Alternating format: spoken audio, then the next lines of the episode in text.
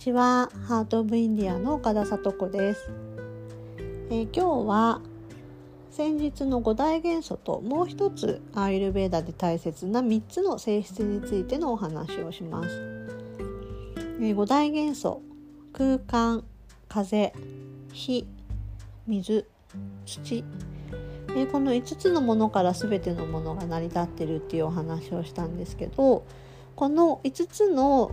ものの中のこう似たもの同士をくっつけてそれをこう3つの性質に分けます。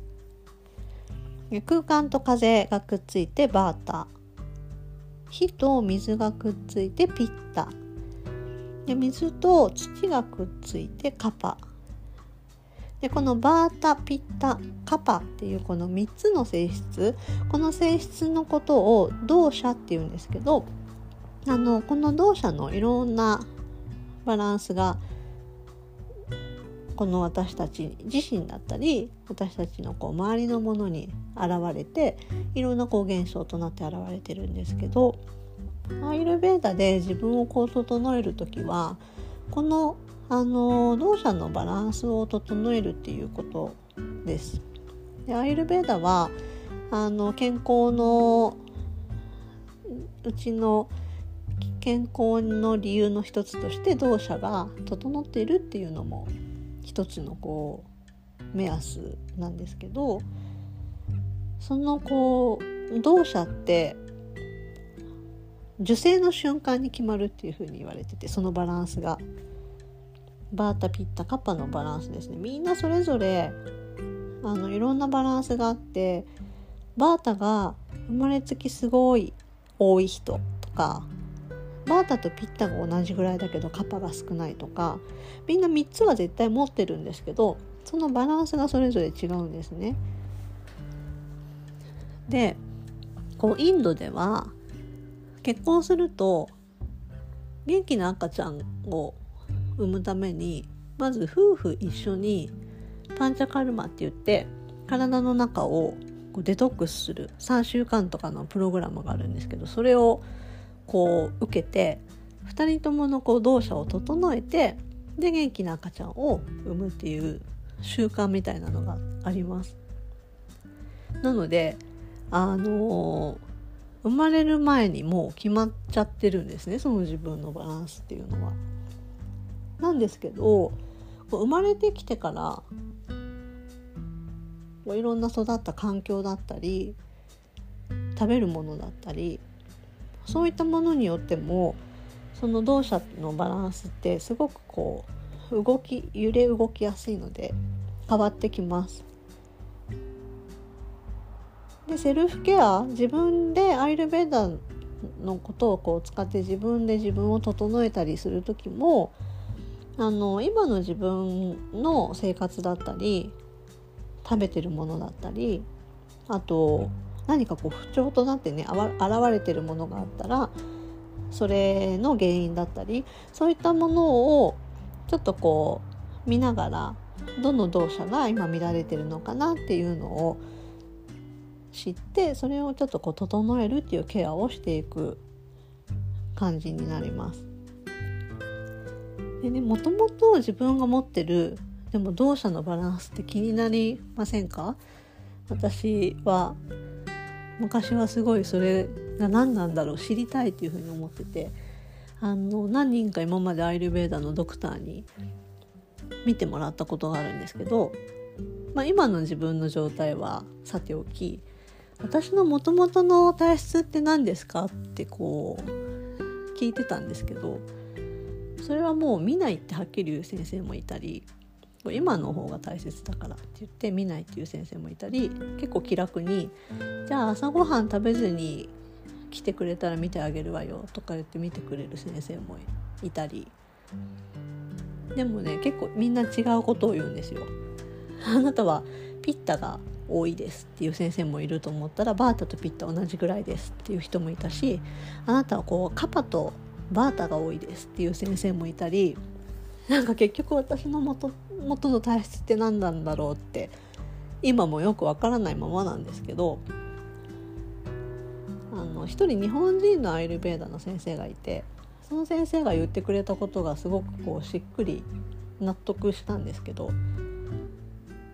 私たちの体を湖のようなものだと考えてでその生まれ持った自分のバランスっていうのは湖の底にこう沈んでるようなものでこう現代の私たちは忙しいし自然から結構離れた生活をしてるしそのあの3つのバランスっていうのがすごく乱れてる人がほとんどなんですね。でしかも添加物とかいらないものをこうたくさん取ってるので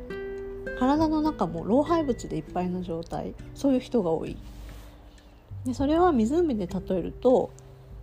老廃物がいっぱいの状態は湖の水が濁ってる状態。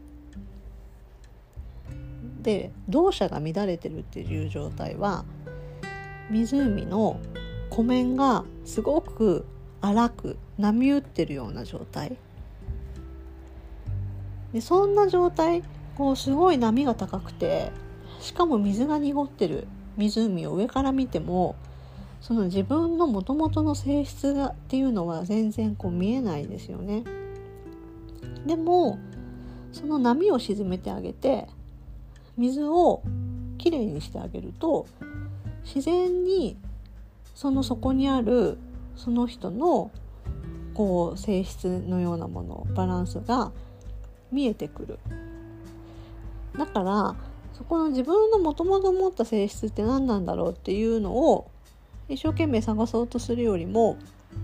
まずはその湖をきれいにして波を静かにしてあげるのが大切なんだよっていうふうに言われて本当にそうですねと思って。でそこからはあんまりこう自分の生まれ持った性質って何だろうってこう気にすることはなくなったんですけどあのそういうふうに、まあ、みんなもともと生まれ持ったものがあって生まれてきてでもそのこう乱れてる今の状況を整えてあげるっていうことをしていくと自然にあのその人本来のその人らしさみたいなのが現れてきます。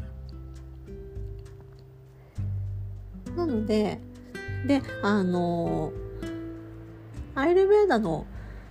ドクターたちは脈診脈を見たりとかあとこう舌の状態を見たりとか問診とかその人の食べてるものとか生活の環境とかから今のその人のこう状態をチェックして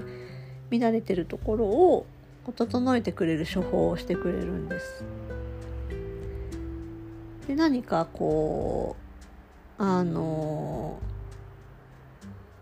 病気となって現れてる時とかはその病気がどこの乱れが原因でその病気となって現れてるのかっていうのをチェックしてそこを整えるんですけど自分のセルフケア日々の生活の仕方だったり、ね、食べ物の食べ方だったりそういうのにもよってすごく体って変化するのでこれからはその自分たちが自分でできる整え方のお話を今後はしていきたいなというふうに思っています。でねもともとこうバータが強いピッタが強いカパが強いとか、まあ、その人それぞれのその特徴が、まあ、性格だったりその人のこう個性だったりするんですけどあのどんなどの性質もいい悪いっていう優越はなくてみんなそれぞれ必要なものなんですけどそれが過剰になりすぎると行き過ぎるともう病気となって現れたりちょっとした不調だったりあとこう正確な性格的なことでもちょっとそれが行き過ぎちゃったりするんですね。でもそれがこううまく整ってくるともしかしたらいつもすごくイライラしてて怒りっぽい人が整った状態だと自分の中のこうやる気とか情熱をいつもこう絶やさず持っててでそういったこう情熱をうまく自分や人のために使える人になるかもしれないしこういろんなアイデアがいっぱいこう浮かぶ人落ち着きないって思ってた人がだんだんその人らしく整ってくるとアイデアマンだったり思ってもみないような考え方をポンって言ってくれたりそういったこう性質がうまくこう出てくるかもしれないしこうやる気がなくてダラダラしててなんかこう動くのが嫌いって思ってたような人がうまくこう自分のバランスに整っていくとこう何かみんなの周りが周りがわーって忙しくしてて大変だ大変だってなってる時もこうどっしりと構えてて「あ大丈夫大丈夫」っていうこう安心感を与えてくれる人だったりそういうふうに過剰になってるものってやっぱりちょっとこう不快な感じなんですよね体にとっても自分の心にとっても。でもそれが整った状態ってそのそれぞれのこう特徴が良い風に現れてくれるでそれってこう調和してるっていうイメージです。なのでこうもしかしたら自分の嫌だなって思ってるところも整ってくるとそれがすごくいいなって思える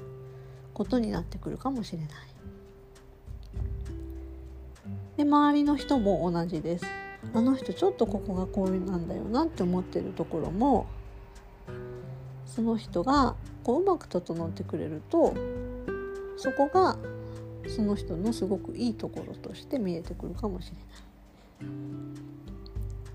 なのでこれからは、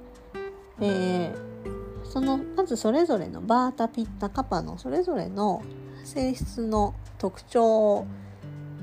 お話ししながら今後はそれがこう増えすぎた時にどういうふうに